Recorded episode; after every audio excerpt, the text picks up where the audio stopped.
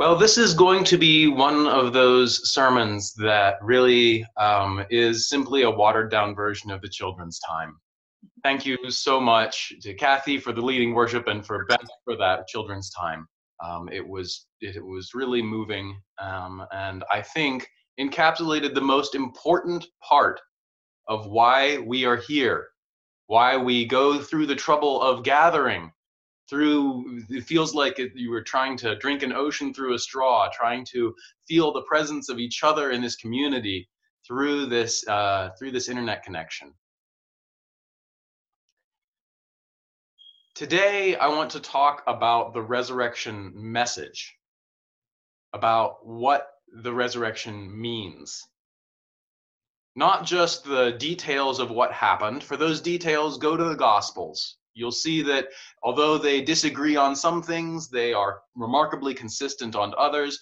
But what they are most consistent on is this core of what the resurrection means, what Paul called in our reading the realities of heaven. The reading that we got from John this morning was full of implications that what occurred was not really grasped right away. We get this odd scene where Peter and the unnamed other disciple, who's presumably John, are kind of stumbling over each other as they check out the empty tomb with this back and forth about like who ran to the tomb first and then who went inside first, and they're all baffled by the folded funeral cloths. They they seem to have no idea what to make of it. Beside all their bumbling energy, then there's the stillness of Mary's palpable grief. They rush in, rush about, rush home, and it says, But Mary stood weeping outside the tomb, and as she wept, she stooped to look into the tomb. She sees some people who ask her why she's crying, and she simply says, They have taken away my Lord, and I do not know where they have laid him. Her leader, her teacher, her friend, is dead. Her hope is lost. She's at the bottom of despair with one foot literally in the grave as she stoops down to look inside. The stupid, sinful, blind cruelty of the world, of people who never understood Jesus, has won, and her beautiful friend is gone. This is where we dwelt at Good Friday this week. This is where we dwell in many hard moments when we confront the hard realities of earth. We may see signs of the resurrection, a, a, rolled stone, a folded cloth, but they don't register. The message can't get through because we just can't feel it. And then Mary's world is turned upside down her heart utterly restored, her worldview opened wide by the uttering of a single word spoken in the voice of the one she thought she had lost a name, her name, Mary. There it is, friends. There's the moment the resurrection is revealed in the Gospel of John, at least. There's the first of Jesus' followers to allow the message to sink in, to have their hearts dragged out from the depths of despair and lifted free of the threat of death.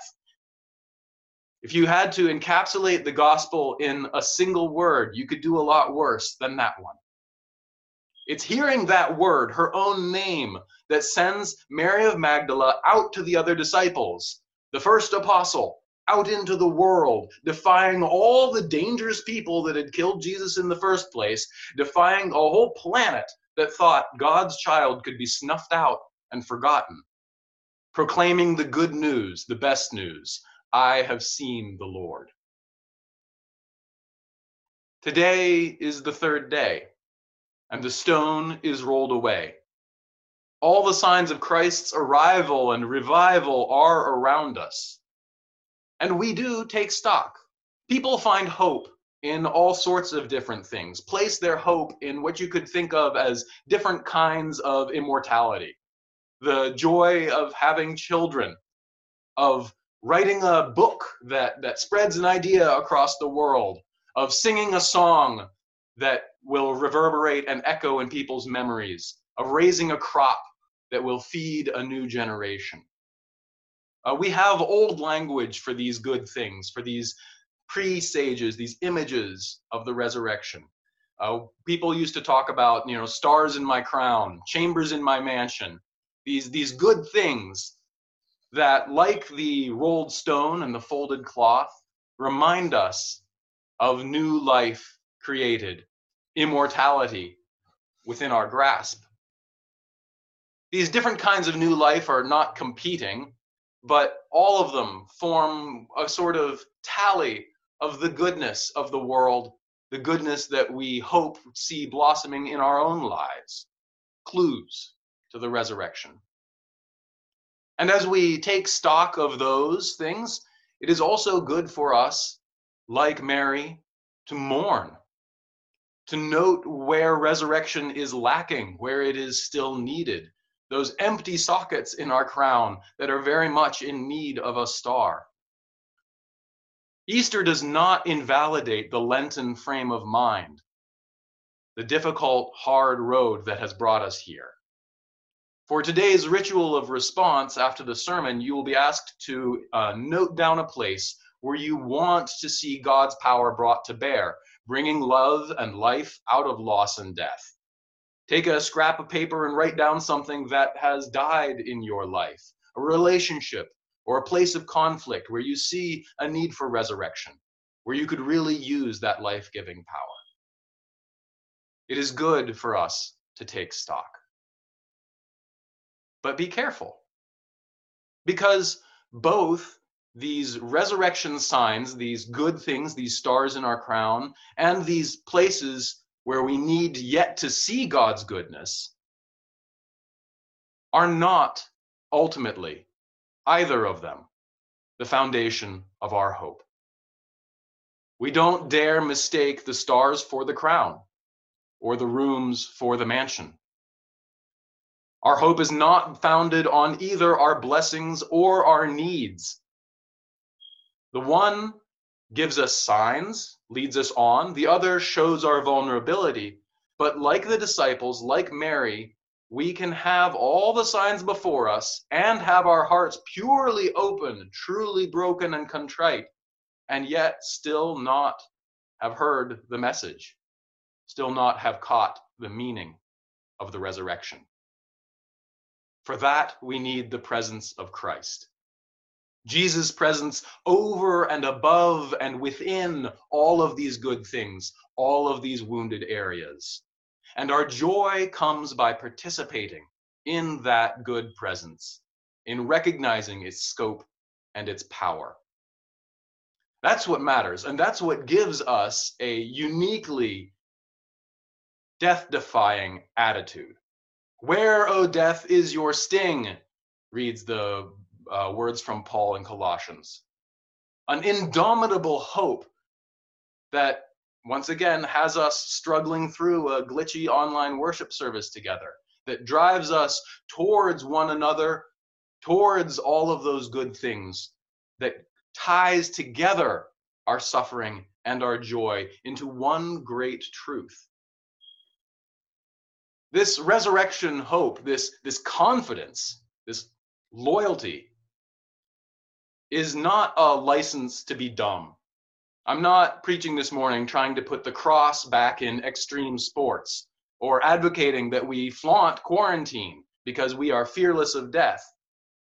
It is instead an invitation into radical hope hope in a future that's better than we can predict, a resurrection life beyond even the finest gems of having children or writing books singing songs that I think are worth putting in my crown. Goodness that will transcend even the things I think are good. Wholeness that will heal all and be more the deeper wounds than the wounds I think I bear. Hold in your mind that resurrection hope. I struggle with how best to, to communicate it to myself, to experience it this week. And so I invite you all to close your eyes as we attempt to evoke that moment when the gospel was revealed to Mary and then to the world. I invite you to imagine a lost loved one. Or if none come to mind, imagine Jesus of Nazareth himself, at first, to your eyes, looking like a regular gardener. The human memory is a fuzzy and imprecise thing, so don't worry if you can't conjure a perfect picture of this person. But try to imagine your loved one that you have lost at their best, as you most fondly recall them. Not just their best looking, but at their most understanding. Imagine them filled with the Spirit of Christ, as they must have been at some point when you formed a fond memory of them, when they were kind when they were attentive. This ambassador for Christ can see all of you your grief, your loss, your heart in chaos. And I want you to imagine, finally, that they say just a single word your name. I invite you to say your name aloud to yourself. And hearing it, to recognize their voice, to hear again that, that sound that you haven't heard perhaps for years, and in an instant to know the truth that love is stronger than death. That the grave has not won, but has been defeated decisively by the very logic of God come to us in human flesh that the Lord is risen indeed. And in the face of that, that reality, we can defy every threat of violence, every fear of loss.